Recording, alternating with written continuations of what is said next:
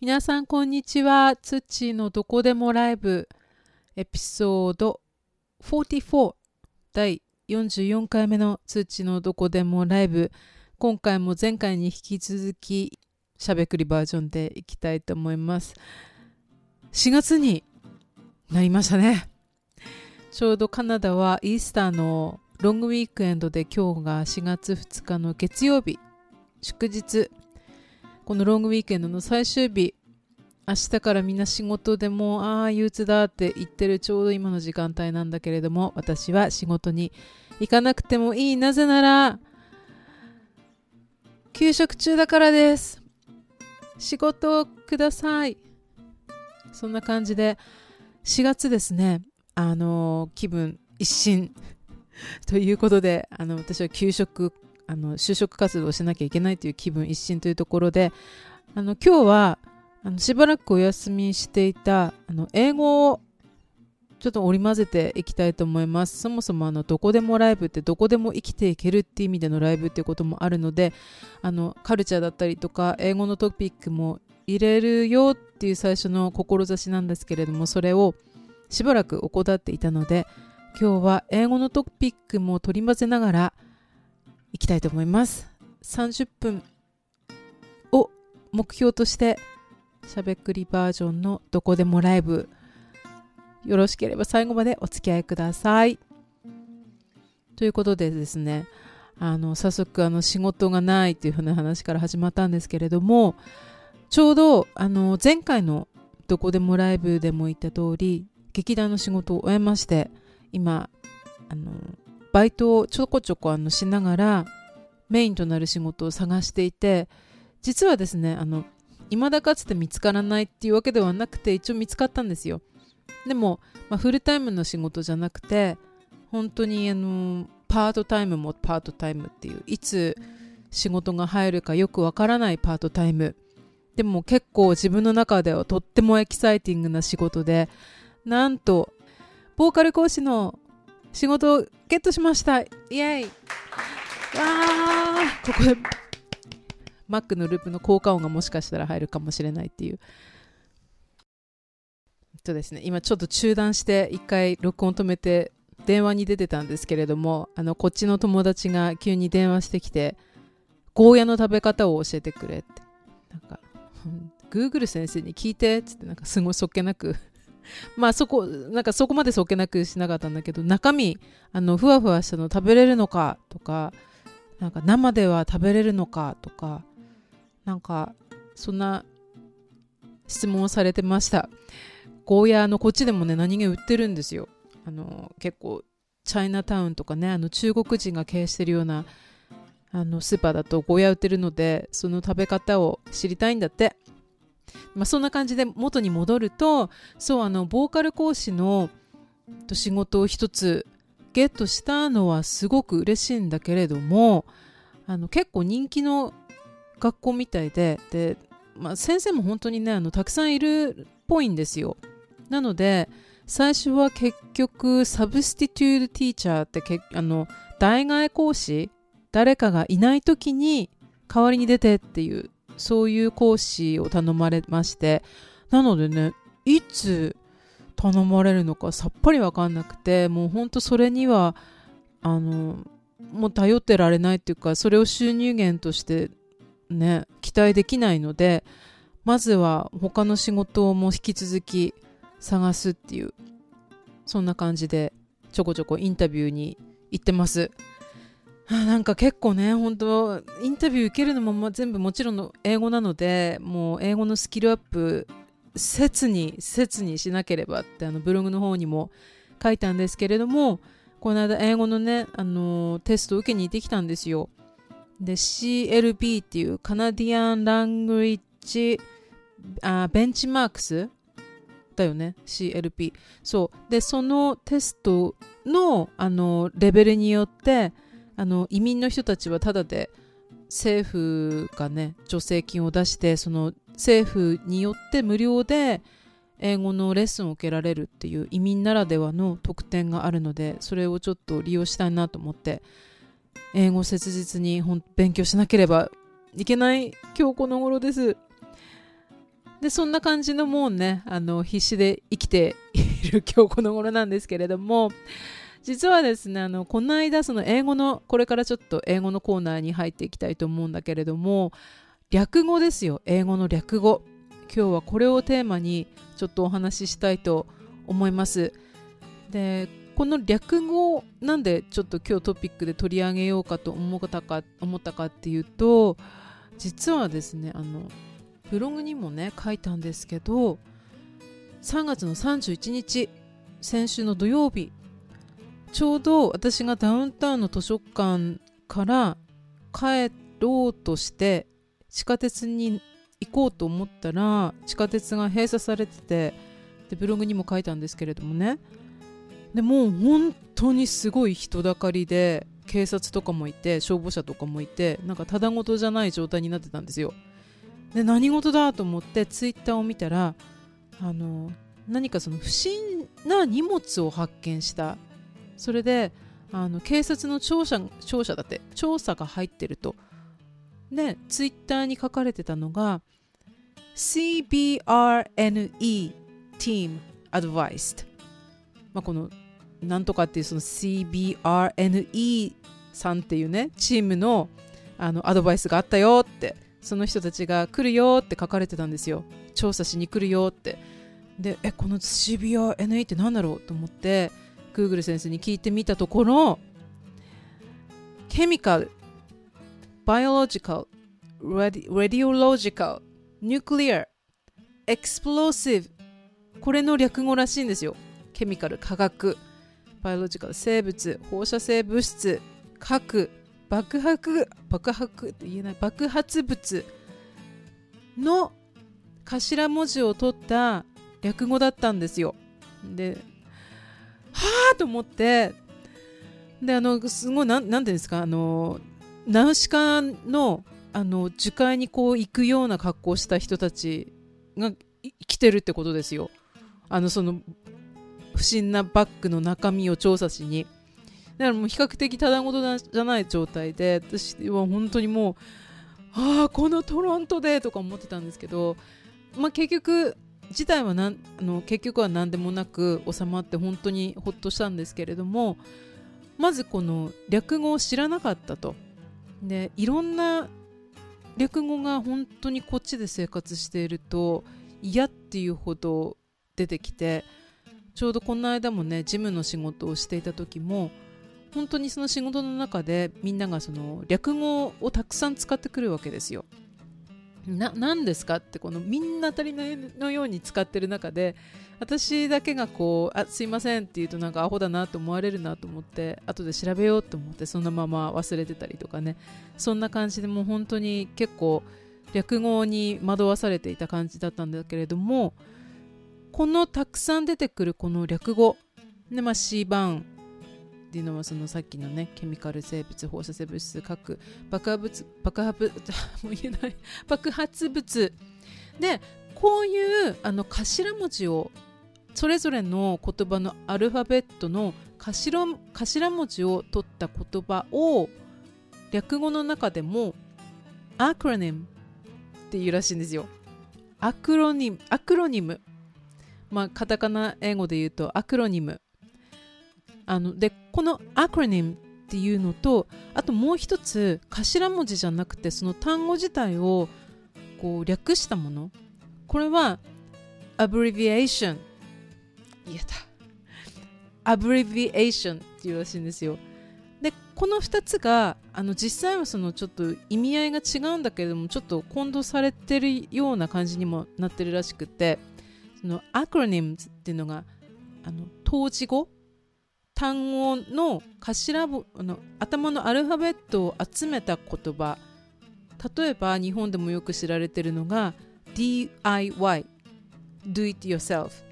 よくあの日曜大工のコーナーに行くとあると思うんだけど Do it yourself DIY とかあとよくあのメールで使われる日本でも多分すごくよく見かける略語が LOL これが Laughing at Loud よくなんか日本でかっこ笑いっていうその LOL Laughing at Loud これもそのアクロニムズあとはえっとなんだ？よくねあのチャットしてて使うのが BRB BRB これが Be right back Be right back すぐ戻るよっていう略語。BRB あとうんとこれもすんごいよく多分見かけると思うんだけど TBA TBA これが To be announced これ後から決められるから今のとこちょっとまだ決まってませんよって後からあのちゃんとした情報来ますよっていう To be announced でこういう感じああとねなんだろう。あそうそうそう。ASAP もそうですね。ASAP as soon as possible できるだけ早く。あのなんかよくメールの最後とかにできるだけ早く知らせてくださいとか Let me know ASAP Let me know as soon as possible. 感じで使われたりしてます。でこれがさっきも言ったように当時語 acronyms これなんかすごいあの発音がちょっとまだ慣れてない acronyms 当時語。であのもう一つのその略語っていう意味合いでのまあ本当にその言葉自体が短くなったもの。それがアブリアブリビエーション例えば、うんと、これにどんなのがあるのかというと例えばねあと会社でよく使うのがミーティングミーティングのこの略語は MTG ドット MTG ドットミーティングでなんかまあアルファベットにはなってるんだけど結局ミーティングだからそのミーティングの M と T と G この3つのアルファベットを単語の中から取っちゃって短くしたみたいな。であとは、うんと、ミーティングこれがミーティングでしょ？であとはねよくあの料理でねレシピの本とか見てよくすんごいこれ私混同するんだけどあの小さじとか大さじとかそれの略語が出てくるんですよね。で、えっと、ティースプーンが小さじで大さじっていうのがテーブルスプーン。これねどっちがどっちだったっけなってよく分かんなくなっちゃうんだけどティースプーンまあちっちゃいこのお茶用のスプーンティースプーン小さじは TSP ですって。TSP ティースプーン。で大さじっていうのがテーブルスプーン。これの略語は TBS もしくは TBS SP もうなんか略しな略さなくていいよ。本当に。わかんないから略されると。あとね調べたんだけどね。バックグラウンドよくあなたのバックグラウンドを教えてっていうそのバックグラウンドっていうのは BGT BGT って聞いてわかる？だって普通に。あ、BGT、うん、バックグラウンドね、みたいな。私はわからない。あとね、あの、perfect。この単語は PF ドットって訳されるらしいですよ。PF ドット。これ音楽用語だったらなんかピアノフォルテかみたいな。ほんとなんかもう略されるとね、そのいろんな意味に取れるじゃないですか。だからそのその略語を使う状況によってそれも見ての意味を考えるっていうのがねそんな高レベルなことは私はビジネスの場ではそんな臨機応変にまだできない。ああとあの調べたのがね例えば archives そのアーカイブもう日本語のカタカナ英語にもなってるんだけどアーカイブにするってそのアーカイブ。それは arch なんか arch ドットうん archive arch arc っていうのかな？そのまま arch ドットって読むのかな？よくわかんないけど。そんなね本当にたくさんたくさんありますよね。でもどっちかっていうとあのミーティングのその略語は本当に会社でよく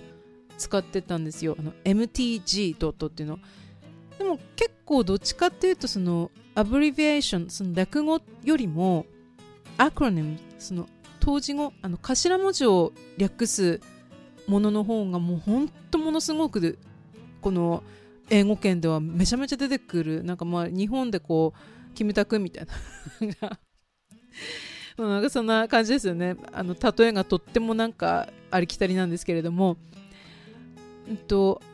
よくあの FYI っていうのは本当にすごい日本でもよく見るしこっちでもすごく使うんだけれどもね。FYI for your information for your information、ま、参考までに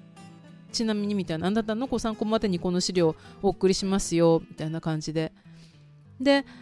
この略語を使う時にすごい注意したいなって思うのがやっぱりそのよく見るものって実際ちゃんと意味を捉えてるかもしくは自分がなんとなくこうこんな意味なだったよなってちょっとだけ勘違いして捉えてるものもあることもあるんですよね実際に。であの結構そのネイティブの人たちとか他の人たちとかとのそのメールでねメールとかチャットとかはやっぱり略してしまうのでその文面上で間違ったものを使うと言ってみれば知ったかぶりですよ。なんかこいつ使い方全然分かってないのに何一丁前に使ってんのみたいな。なんかそうなりかねないのでで私のね知り合いが実際そうやってなんか言ってたんですよ、ああ私のなんか、まあ、同僚っていうよりもなんか新しく入ってきたバイトの子。全然使い方間違っててむしろムカつくんだけど例えばそのその子があの遅刻しますって連絡をしてきた時にあの FYY をその時間違った。FYI いいんだな。FYI をその時にそのメールで使ってきたんですって。あのまあこれあの日本語に訳すと例えばその子が送ってきたメールは遅刻します。FYI 電車が遅れたため。いやそれそれの参考までにじゃないよねみたいな。電車が遅れたのは理由であってその参考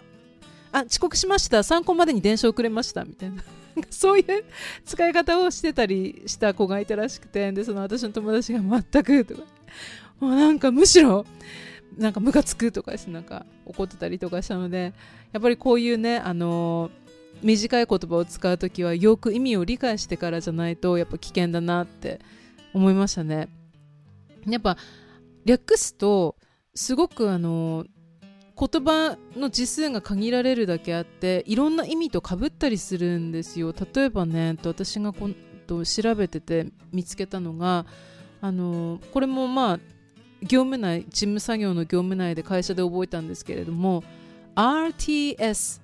RTS この略語が Return to Sender 例えばそのメールであメールっていうのはそのこの場合 E メールはメールだけど普通にメールっていうと郵便物のことを英語で表すんだけどその郵便物が例えばもうこの人はここにいないとか間違った住所に届けあの住所っていうかその宛先に届けられたものをあもうこれはあの差出人に返却してくださいっていう意味の return to sender return to sender エルビス・プレスの曲にもありますよね。return to sender これの この return to sender RTS これねちょっと私あのアクロニム当時語で調べてたらすんごい同じのがいっぱいあって例えばね、えっと、Return to Sender でしょ？Ready to start とか準備できてますよって Ready to start 出発の準備完了みたいな。あとは、えっと、Ready to send これちょっとちょっと混同しません？なんか return to send 例えばこれ ready to send もある意味そのメモ書きでその郵便物にね例えば付箋とかで RTS って書いてたら ready to send これ送る準備できてますよ。もしくはだって return to sender あの差出人に返してって。あでもまあ状況でわかるか。Ready to send だったら明らかにこれあの違う人にこう送ろうこっちから送ろうとしてることで Return to Sender だったらこの住所使われてないからもうあの差出人に返してってことだもんね。そうやっぱ状況を見ながら意味を考えなきゃいけないっていう。あと request to send っていうのもありますね。送るための要求 request to send なんかすごいうん。なんかいっぱいある。他にもたくさん。Real time sonar 何ですかこれ。よくわかんないけど。Require to save require to save 保存要保存みたいな。セーブしてくださいね。みたいな。まあまあまあこんなでこんなんでやっぱりこう略語って本当にその英語の単語自体がもうあの頭にないとパッと分かんないですよ。本当。だからあのやっぱりおな、まあ、会社の業種が違うことにもよってまた新たなその業界での略語が出てくるだろうしね。なんかその例えば前勤めてたあの劇団はその若い子たち向けの